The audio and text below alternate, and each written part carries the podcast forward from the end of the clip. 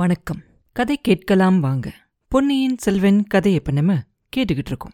அருள்மொழிவர்மர் அப்படி கேட்ட உடனே புலவர் அப்படியே திகைச்சு போய் நிற்கிறார் இல்லையா? அவரை பார்த்து மறுபடியும் அருள்மொழிவர்மர் கேட்குறார் ஐயா உங்களை இன்னும் ஒன்னே ஒன்று கேட்குறேன் சிபி சக்கரவர்த்தியிலிருந்து சிவஞான கண்டராதித்தர் வரைக்கும் எங்க குலத்துல இருந்த எல்லா மன்னர்களோட புகழை பத்தியும் நீங்க நல்லா விரிவா சொன்னீங்க. அதையெல்லாம் இந்த குலத்துல பிறக்கிற பாக்கியம் கிடைச்ச எனக்கு எவ்வளோ பொருத்தமோ அவ்வளவு தூரம் என் சித்தப்பாவும் மகான் கண்டராதித்தரோட பையனுமான மதுராந்தக தேவருக்கும் பொருத்தமாகும் இல்லையா? அப்படின்னு கேட்பாரு புலவர் ஆமான்னு சொல்ற மாதிரி தலைய மட்டும் அசைப்பாரு. சபையில இருந்தவங்க அத்தனை பேரோட கண்ணும் இப்ப சுந்தர சோழருக்கு பக்கத்துல உட்கார்ந்துருக்கிற மதுராந்தக தேவர் மேல திரும்பும். இப்பதான் புதுசா அவரை பாக்குற மாதிரி எல்லாரும் ஒத்து கவனிக்க ஆரம்பிச்சிருவாங்க. முன்னாடியே கொஞ்சம் கூச்சத்தோட உட்கார்ந்திருந்த மதுராந்தகருக்கு இப்ப ரொம்ப சங்கடமா போயிடும் பூமாதேவியே கண் கொட்டாம பாத்துக்கிட்டு குனிஞ்ச தலை நிமிராம உட்கார்ந்துருப்பாரு. இதுக்கு நடுவுல மாறு வேஷம் போட்டிருந்த நம்ம ஆழ்வார்க்கடியான மண்டபத்தோட ஒரு மூலைக்கு கூட்டிகிட்டு போயிருந்தார் இல்லையா சின்ன பழுவேட்டரையர்? அவர்கிட்ட அவர் கவலைப்படுற மாதிரி ஏதோ ஒரு செய்தியை சொல்றான். பாண்டிய நாட்டு ஆபத்துதவிகளை சேர்ந்தவங்களும் படகோட்டி முருகையனோட மனைவியுமான ராக்கம்மாவை அவன் மகுடாபிஷேகத்துக்காக வந்திருக்க கூட்டத்தில் பார்த்ததாவும் அவ எதுக்காக இங்க வந்திருக்கா அப்படிங்கறத கண்டுபிடிக்கிறதுக்காக அவ பின்னாடியே போனதாகவும் சொல்லுவான். சின்ன பழுவேட்டரையரோட அரண்மனைக்கு பக்கத்துல ஜனக்கூட்டத்துக்கு நடுவுல அவன் மறைஞ்சு போயிட்டாளாம். ஆழ்வார்க்கடியான் அங்கேயே நின்னு அங்கேயும் இங்கேயும் பார்த்துக்கிட்டே இருந்தானா. அப்ப அவ மறுபடியும் தெரிஞ்சாலாம். அவளோட இன்னொரு பெண் இடுப்புல ஒரு குழந்தையோட போனாளாம் அந்த இன்னொரு பெண் சின்ன பழுவேட்டரையரோட மகள மாதிரியே தெரியும் அவனுக்கு. ஆனா கொஞ்சம் சந்தேகமா இருக்கும் உறுதியா தெரியாது. சரியா தெரிஞ்சுக்கணும் அப்படிங்கறதுக்காக அவங்கள பின்னாடியே தொடர்ந்து போனானா. அந்த கூட்டத்துல அவங்க பின்னாடி போறது ரொம்ப கஷ்டமா தான் இருந்துச்சான் ஆனா கூட எப்படியோ கஷ்டப்பட்டு அவங்க பின்னாடியே போனானு. அப்ப இவன் பின்னாடியே வரத ராக்கமா கவனிச்சிட்டாளாம் அதனால திடீர்னு கூட்டத்துக்கு நடுவுல போய் ஐயோ இந்த ஆள் எங்களை தொந்தரவு செய்யறான் பெண்களை தொடர்ந்து வரான் அப்படின்னு சொல்லி சத்தம் போட்டாலாம் உடனே அங்க நின்ன ஜனக எல்லாரும் ஆழ்வார்க்கடையனை சுத்திக்கிட்டு அவனை கண்டிக்கிறதுக்காக வந்தாங்களாம். அவங்க கிட்ட ஆழ்வார்க்கடியன் அப்படியெல்லாம் ஒன்றும் அவன் செய்யல அப்படின்னும் அவனும் எல்லார மாதிரியும் அந்த மகுடாபிஷேக காட்சியை பார்க்கறதுக்கு தான் வந்திருக்கான் அப்படின்னு சொல்லி சத்தியம் செஞ்சிருக்கானா அவனை சுத்தி இருந்த ஜனங்களை எல்லாம் சமாதானப்படுத்திட்டு வெளியே வரதுக்குள்ள ராக்கம்மாவும் அந்த இடுப்புல குழந்தையோட போன இன்னொரு பெண்ணும் மறைஞ்சு போயிட்டாங்களாம். ஆழ்வார்க்கடியான் கோட்டை வாசல் வரைக்கும் அவங்கள தேடிக்கிட்டு போனானா. கோட்டை வாசலுக்கு கொஞ்சம் தூரத்துல ஒரு மூடு பல்லக்குல குழந்தையோட ஒரு பெண் ஏறிட்டு இருக்கத அவன் பார்த்தானா. பல்லக்க சுத்தி நாலு குதிரை வீரர்கள் நின்னாங்களாம். பல்லக்கில் அந்த பெண் ஏறின உடனே பல்லக்கும் குதிரையும் வேகமா அங்கிருந்து போக ஆரம்பிச்சிருச்சான் அவன் அவங்கள தொடர்ந்து போலாமா வேண்டாமா அப்படின்னு யோசிக்கிறதுக்குள்ள மகுடாபிஷேகத்தை பார்க்கறதுக்காக வந்துகிட்டு இருந்த ஒரு பெரிய கூட்டம் ஆழ்வார்க்கடியனை இடிச்சு தள்ளி கொண்டு வந்து ரொம்ப தூரம் கோட்டைக்குள்ள கொண்டு வந்து சேர்த்தாங்க அந்த செய்தியை கோட்டை தளபதி கிட்ட உடனே சொல்றது முக்கியம் அப்படின்னு நினைச்சு ஆழ்வார்க்கடியான் பட்டாபிஷேக மண்டபத்துக்கு வந்து சேர்ந்தான். அருள்மொழிவர்மரோட கட்டளையால தான் அவன் அந்த மாதிரி மாறு வேஷம் போட்டுக்கிட்டு ஜனக்கூட்டத்துக்கு நடுவுல அங்கேயும் இங்கேயும் தெரிஞ்சு அவங்க என்ன பேசிக்கிறாங்க அப்படிங்கறத கேட்டு தெரிஞ்சுக்கிட்டு வந்து சொல்ல சொல்லி பொன்னியின் செல்வர் சொல்லியிருக்கிறதாவும் அந்த வேலையை அவன் செஞ்சுக்கிட்டு இருக்கப்பதான் இந்த மாதிரியான ஒரு நிகழ்ச்சியை அவன் பார்க்க நேர்ந்ததாவும் விளக்கமா சொன்னதுக்கு அப்புறம்தான் சின்ன பழுவேட்டரையர் அவனோட வார்த்தைகளை நம்புவார்.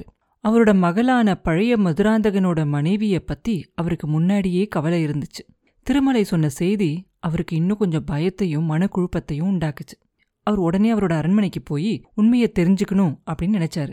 அதனால அவர் அவசரமா போக வேண்டியதானதை பத்தி முதன் மந்திரி அனிருத்தரர் மூலமா சுந்தர சோழருக்கும் பொன்னியின் செல்வருக்கும் சொல்லிட சொல்லி ஆழ்வார்க்கடையான் கிட்ட சொல்லிட்டு சின்ன பழுவேட்டரையர் அந்த மண்டபத்திலிருந்து வேகமா போயிருவாரு. ஆழ்வார்க்கடியான் வந்து பொன்னியின் செல்வர்கிட்ட சொல்ல வேண்டிய அவசியமே இருக்கல. ஏன்னா தமிழ் புலவர் நல்லன் சாத்தனார்கிட்ட பேசிக்கிட்டு இருந்தப்பவே இளவரசர் சின்ன பழுவேட்டரையர் மேல அவரோட கவனத்தை செலுத்திக்கிட்டே இருந்தார். அவர் அந்த மண்டபத்தை விட்டு போனதை பொன்னியின் செல்வர் பார்த்துக்கிட்டே இருப்பாரு. அவர் அந்த பக்கம் போன உடனே அவரோட முகத்துல முன்னாடியோட கொஞ்சம் பிரகாசம் அதிகமாயிரும். சக்கரவர்த்தி பக்கமா திரும்பி பொன்னியின் செல்வர் சொல்லுவாரு கம்பீரமான குரல்ல சொல்லுவாரு தந்தையே நம்ம கோட்டை தளபதி சின்ன பழுவேட்டரையர் ஏதோ ரொம்ப அவசரமான வேலையா வெளியே போறாரு. அந்த காரணத்துக்காக இந்த மகுடாபிஷேக வைபவம் ஒன்றும் தடைப்பட வேண்டிய அவசியமே இல்ல. ஏன்னா இந்த சபையில இன்னும் நிறைய பெரியவங்க இருக்காங்க. வீர செயல்கள் செஞ்சவங்களும் நிறைய பேர் இருக்காங்க. வாலும் வேலும் ஏந்தி நிறைய போர்க்களங்கள்ல சண்டை போட்டு விழுப்புண் உள்ளவங்களும் இருக்காங்க. அவங்கள யாராவது அவங்களோட வீர கைகளால இந்த புராதன சோழகுலத்தோட மணிமகுடத்தை எடுத்து சூட்டலாம். அப்படி இல்லைனாலும் இங்க இருக்கிற அத்தனை பெரியவங்களும் அவங்க கையால தொட்டு இந்த கிரீடத்தையும் உடைவாலையும் செங்கோலையும் ஆசிர்வாதம் பண்ணிருக்காங்க அதனால இனி என் கையாலேயே நானே எடுத்து இந்த மணிமகுடத்தை சூட்டிக்கிட்டாலும் தப்பொன்னும் இல்ல. ஆனா அப்படி செய்யறதுக்கு முன்னாடி அப்பா உங்ககிட்டயும் இங்க வந்திருக்க பெரியவங்க கிட்டயும் உன்னையும் ஒன்று வேண்டி கேட்க விரும்புறேன். புறாவோட உயிரை காப்பாத்துறதுக்காக சதைய அறுத்து கொடுத்த சிபி சக்கரவர்த்தியோட பரம்பரையில வந்தவன் நான். அதனால நம்ம குலத்துல இருக்கிற எல்லாருக்கும் செம்பியன் அப்படிங்கிற குலப்பேர் இருக்கு. கண்ணுக்குட்டியை இழந்த பசுவுக்கு நீதி வழங்கணும் அப்படின்னு அவரோட மகனுக்கு மரண தண்டனை விதித்த மனுநீதி சோழனோட வம்சத்துல வந்தவன்னா நம்ம குலத்து முன்னோர்கள் எல்லாரும் போர்க்களத்துல எப்படி வீர செயல்கள் செஞ்சு புகழ் பெற்றிருக்காங்களோ அதே மாதிரி நீதி நெறியையும் தவறாதவங்களா தான் இருந்திருக்காங்க. அவங்களோட வழியில வந்தவனான நான் நீதி நெறிக்கு மாறா நடக்கலாமா? இன்னொருத்தருக்கு நியாயமா உரிய பொருளையோ பதவியையோ அபகரிக்கலாமா? நம்ம ஆஸ்தான புலவர் நம்ம குல முன்னோர்களை பத்தி அழகா சந்த கவியில பாடி வந்தப்ப அவங்க எல்லாரும் என்னோட மனக்கண்ணு முன்னாடி வந்து தரிசனம் கொடுத்தாங்க. ராஜகேசரியும் பரகேசரியும் வருச வரிசையா நின்னு காட்சி தந்தாங்க. நல்லங்கிள்ளியும் நெடுங்கிள்ளியும் பெருங்கிள்ளியும் கோசெங்கோரும் என்ன கருணையுள்ள கண்களால பார்த்து எங்க குலத்துல பிறந்த மகனே இந்த சிங்காதனம் உனக்கு உரியதா? அப்படின்னு யோசிச்சு பாரு அப்படின்னு சொன்னாங்க. விஜயாலயரும் ஆதித்தரும் பராந்தகரும் ராஜாதித்தரும் என்ன வீர கண்களால பார்த்து குமரா நீ இந்த சிங்காதனத்துல ஏறுறதுக்கு உரியவன் ஆகிறதுக்கு என்ன வீர செயல் செஞ்சிருக்க? சொல்லு அப்படின்னு கேட்டாங்க. நான் அவங்களுக்கு பதில் சொல்ல தயங்கினேன். அதுக்கப்புறம் மனசை திடப்படுத்திக்கிட்டு அவங்கள கைகூப்பி வணங்கி வேண்டி கேட்டுக்கிட்டேன். சோழக்குலத்து முன்னோர்களே நீங்க செஞ்ச பெரிய பெரிய செயல்கள்ல ஆயிரத்துல ஒன்னு கூட நான் செய்யல. ஆனா உங்க எல்லாரோட ஆசிர்வாதத்தோட இனிமேதான் அந்த மாதிரி காரியங்களை செய்ய போறேன். நீங்க நிலைநாட்டின அந்த சோழ குலத்தோட புகழ இன்னும் வளர்க்கறதுக்காக நிறைய காரியங்களை செய்ய போறேன். உலகமே பார்த்து வியக்கிற அளவுக்கு செயல்களை செய்ய போறேன். வீராதி வீரர்களான நீங்களே பார்த்து மெச்சற மாதிரியான செயல்களெல்லாம் செஞ்சு உங்க எல்லாரோடைய வாழ்த்துக்களையும் பெறப்போறேன் அப்படின்னு நம்ம குலத்து முன்னோர்கள் கிட்ட நான் சொல்லிட்டேன். அவங்களும் சந்தோஷமான முகத்தோட என்ன ஆசிர்வாதம் பண்ணாங்க அப்படின்னு சொல்லி பொன்னியின் செல்வர் ஆவேசமா சொல்லிக்கிட்டு இருந்த அந்த வார்த்தைகள் எல்லாம் கேட்டுக்கிட்டு இருந்து அந்த சபையில இருந்த எல்லாருக்கும் அப்படியே மெய் சிலிர்த்து போயிரும். அப்ப அவங்கள ஒருத்தர் வீரவேல் வெற்றிவேல் அப்படின்னு ஒரு சத்தம் போடுவார். அந்த சத்தம் வெளியிலையும் கேட்டுரும் அப்ப அங்க கூடியிருந்த மக்கள் எல்லாரும் சேர்ந்து ஒரு பெரிய கிளர்ச்சியா ஆயிரும். எல்லாரும் வீரவேல் வெற்றிவேல் வீரவேல் வெற்றிவேல் அப்படின்னு சத்தம் போட ஆரம்பிச்சிருவாங்க. பொன்னியின் செல்வரும் அவங்க எல்லாரோடையும் சேர்ந்து வெற்றிவேல் வீரவேல் அப்படின்னு சொல்லி கத்த ஆரம்பிச்சிருவார். அந்த சத்தம் கொஞ்சம் அடங்குனதுக்கு அப்புறமா அவங்க அப்பாவை பார்த்து சொல்லுவாரு அப்பா சோழ நாட்டு வீரர்களுக்கான இந்த முழக்கம் ஒரு சமயம் எங்க தாத்தா பராந்தக சக்கரவர்த்தியோட காலத்துல வடபெண்ணைக்கு அந்த பக்கம் துங்கபத்ரை கிருஷ்ணா நதி வரைக்கும் கேட்டுச்சு. அந்த நதியையும் தாண்டி வேங்கி நாட்டிலையும் கலிங்க நாட்டிலையும் கல்யாணபுரத்திலையும் மானிய கேடாரத்திலையும் அந்த முழக்கங்கள் கேட்டு நடுநடுங்கிக்கிட்டு இருந்தாங்க எல்லாரும். இன்னும் மேற்கு திசையிலையும் தெற்கு திசையிலையும் கிழக்கு திசையிலையும் நூறு நூறு மரக்கலங்கள்ல ஆயிரம் பதினாறாயிரம் சோழ நாட்டு வீரர்கள் போய் இந்த நாட்டு வர்த்தகத்தை காப்பாத்தி வந்தாங்க. அப்பா நீங்க நோய்வாய்ப்பட்டு படுத்த நாள்ல இருந்து சோழ நாட்டு வீர முழக்கம் கொஞ்சம் குறைஞ்சிருச்சு. நாலா பக்கமும் பகைவர்கள் தலையெடுத்துட்டாங்க. வேங்கியும் கலிங்கமும் கல்யாணபுரமும் மானியக்கேடமும் நம்மள வலு சண்டைக்கு கூப்பிடுறாங்க. வடக்கே இமயமலைக்கு அந்த பக்கத்துல இருந்து பாரத தேசத்தை பார்த்து வந்துகிட்டு இருக்க அந்த பகைவர்களோட பேராபத்தை பத்தி அவங்க யோசிக்கவே இல்லை. சோழ நாட்டு வளத்தை பார்த்து பொறாமப்பட்டு புழுங்கிக்கிட்டு இருக்காங்க. இலங்கையில மகிந்தன் இன்னமும் படை திரட்டி சேர்த்துக்கிட்டு இருக்கான். வீரபாண்டியன் இறந்து போனாலும் அவனோட குலத்தை சேர்ந்தவன் அப்படின்னு சொல்லி யார் தலையிலேயாவது பாண்டிய நாட்டு மணிமகுடத்தை சூட்டி கலகம் உண்டாக்குறதுக்காக முயற்சி செஞ்சுக்கிட்டு இருக்கான். மகிந்தனும் பாண்டிய நாட்டு ஆபத்துதுகளும் சேர்ந்து சதி செஞ்சு வீரத்துல அபிமன்யுவையும் அரவானையும் போல இருந்த என்னோட அண்ணன் ஆதித்த கரிகாலரோட உயிருக்கு இறுதி தேடிட்டாங்க. பக்கத்துல சேர மன்னனும் ஒரு பெரிய யானை படையையும் மரக்கல படையையும் சேர்த்துக்கிட்டு இருக்கான். சேரனுக்கு அந்த மரக்கல படையை தயார் செய்யறதுக்காக மேற்கு திசையிலிருந்து புதுசா கிளம்பி இருக்க ஒரு முரட்டு கூட்டத்தை சேர்ந்தவங்க உதவி செய்யறாங்க சோழ நாட்டை சுத்தி இந்த மாதிரி புதுசு புதுசா பெரிய அபாயமெல்லாம் காத்துக்கிட்டு இருக்கு. அப்பா ரொம்ப காலமா அரபு நாட்டை சேர்ந்தவங்க தொழில்ல சிறந்து விளங்குனாங்க. சீன தேசம் வரைக்கும் போய் வர்த்தகம் நடத்தி வந்தாங்க. நம்ம நாட்டு துறைமுகங்கள்லயும் அவங்க அடிக்கடி வந்து போறது உண்டு. நாகரிகத்துல சிறப்பா இருந்த அந்த பழைய அரபியர்களை அடக்கி ஒடுக்கிட்டு புதுசா ஒரு அரபிய கூட்டம் ஒன்று இப்ப கிளம்பி இருக்கு அவங்க அரபியர்கள் தானா? இல்ல அக்கம் பக்கத்து நாட்டை சேர்ந்தவங்களா அப்படிங்கறது நமக்கு தெரியாது. ஆனா மூர்க்கத்தனத்துல அவங்கள மிஞ்சினவங்கள எங்கேயுமே பார்க்க முடியாது. நானே அவங்களோட செயல்களை நேர்ல பாக்குற மாதிரி நடந்திருக்கு. என்ன சிறைப்படுத்தி கூட்டிட்டு வர்றதுக்காக நீங்க கட்டளையிட்டீங்க இல்லையா? அதனால நம்ம கோட்டை தளபதி சின்ன பழுவேட்டரையரும் ரெண்டு கப்பல்ல வீரர்களை அனுப்பி வச்சாரு இல்லையா?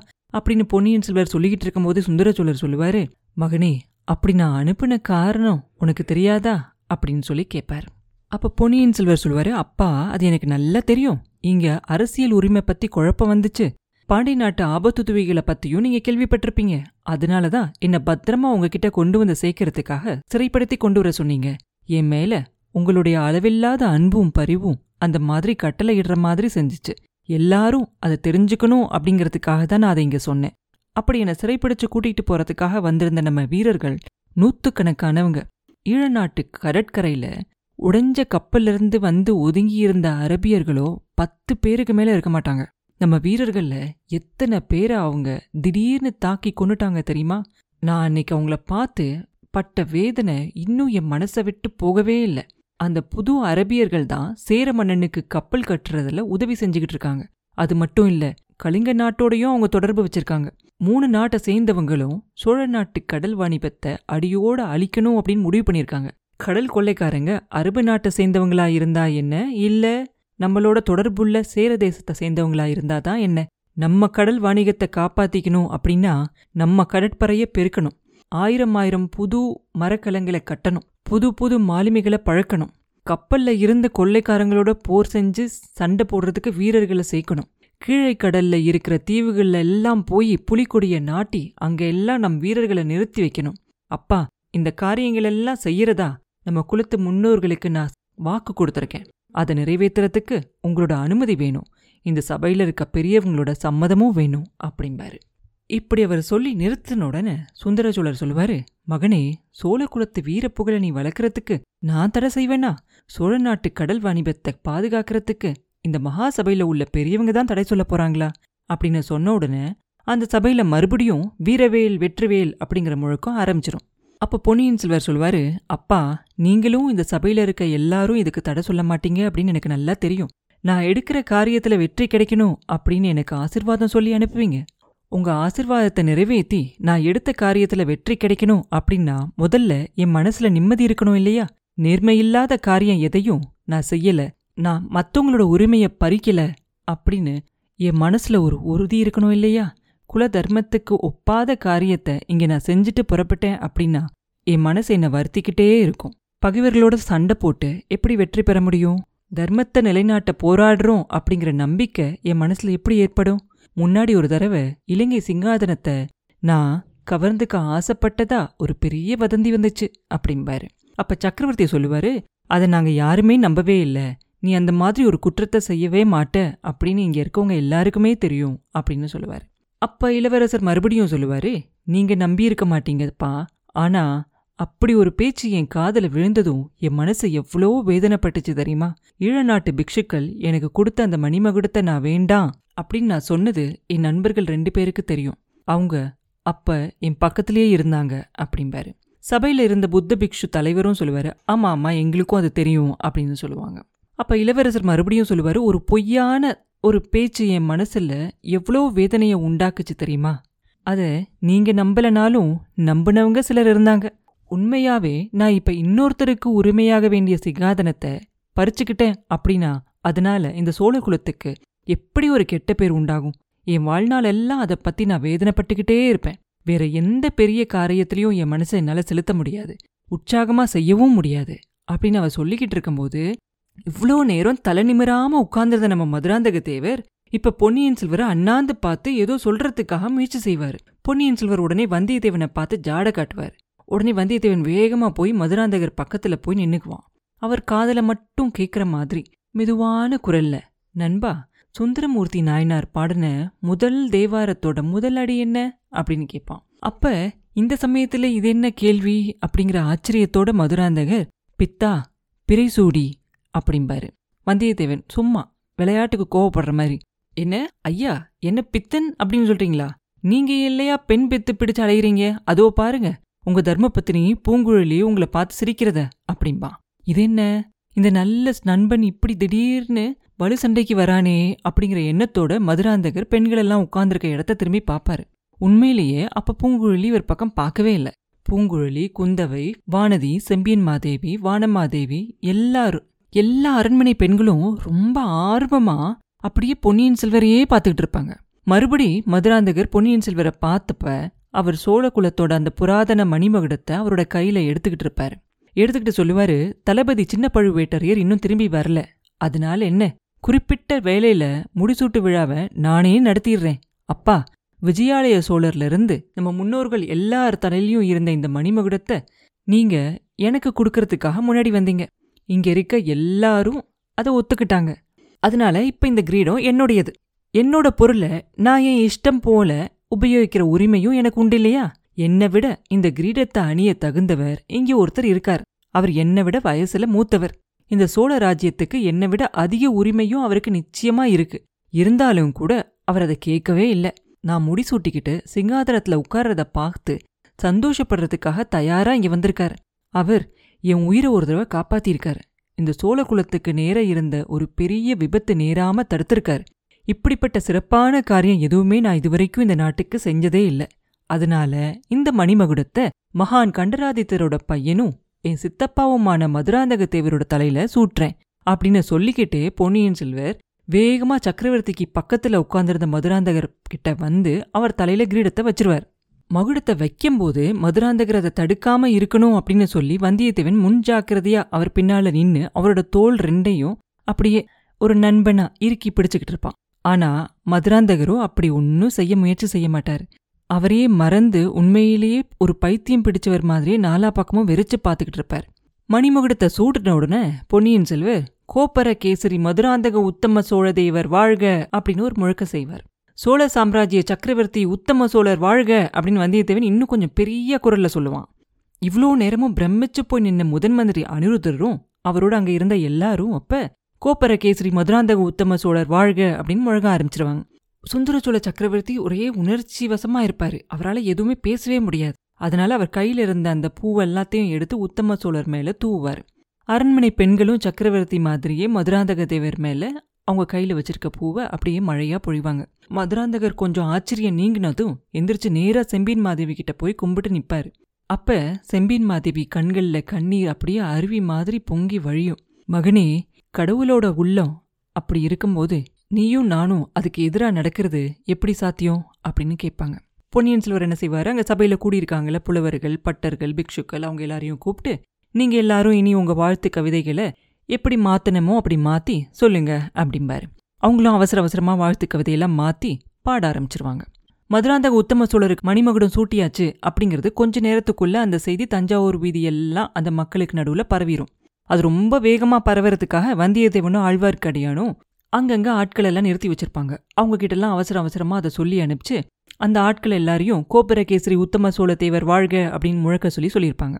இளவரசர் அருள்மொழிவர்மர் அவருக்கு கொடுத்த ராஜ்யத்தை அவர் அவங்க சித்தப்பா மதுராந்தகருக்கு கொடுத்துட்டாரு அப்படின்னும் கடல் கொள்ளக்காரங்களை அடக்கிறதுக்காக பெரிய கப்பல் படையை சேர்த்துக்கிட்டு சீக்கிரம் புறப்பட போறாரு அப்படின்னும் வாய்மொழியா செய்தி மக்களுக்குள்ள பரவிருச்சு.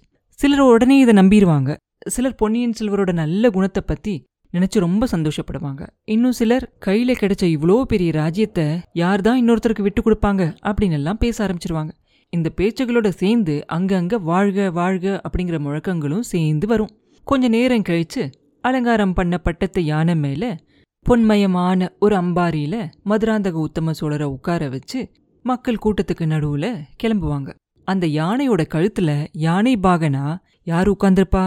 நம்ம இளவரசர் அருள்மொழிவர்மர் உட்கார்ந்திருப்பார். இதை பார்த்த உடனே மக்களுக்கெல்லாம் ரொம்ப சந்தோஷமாயிரும். இளவரசரே மகுடாபிஷேகத்தில் முடிசூட்டியிருந்தா கூட அவ்வளோ சந்தோஷப்பட்டிருக்க மாட்டாங்க. அவ்வளோ சந்தோஷப்படுவாங்க அவரோட பெருந்தன்மையான குணத்தை பார்த்து. கோப்பரகேசரி மதுராந்தக உத்தம சோழர் வாழ்க அப்படின்னு சொல்லி எல்லா மக்களும் சேர்ந்து குரல் எழுப்ப ஆரம்பிச்சிருவாங்க.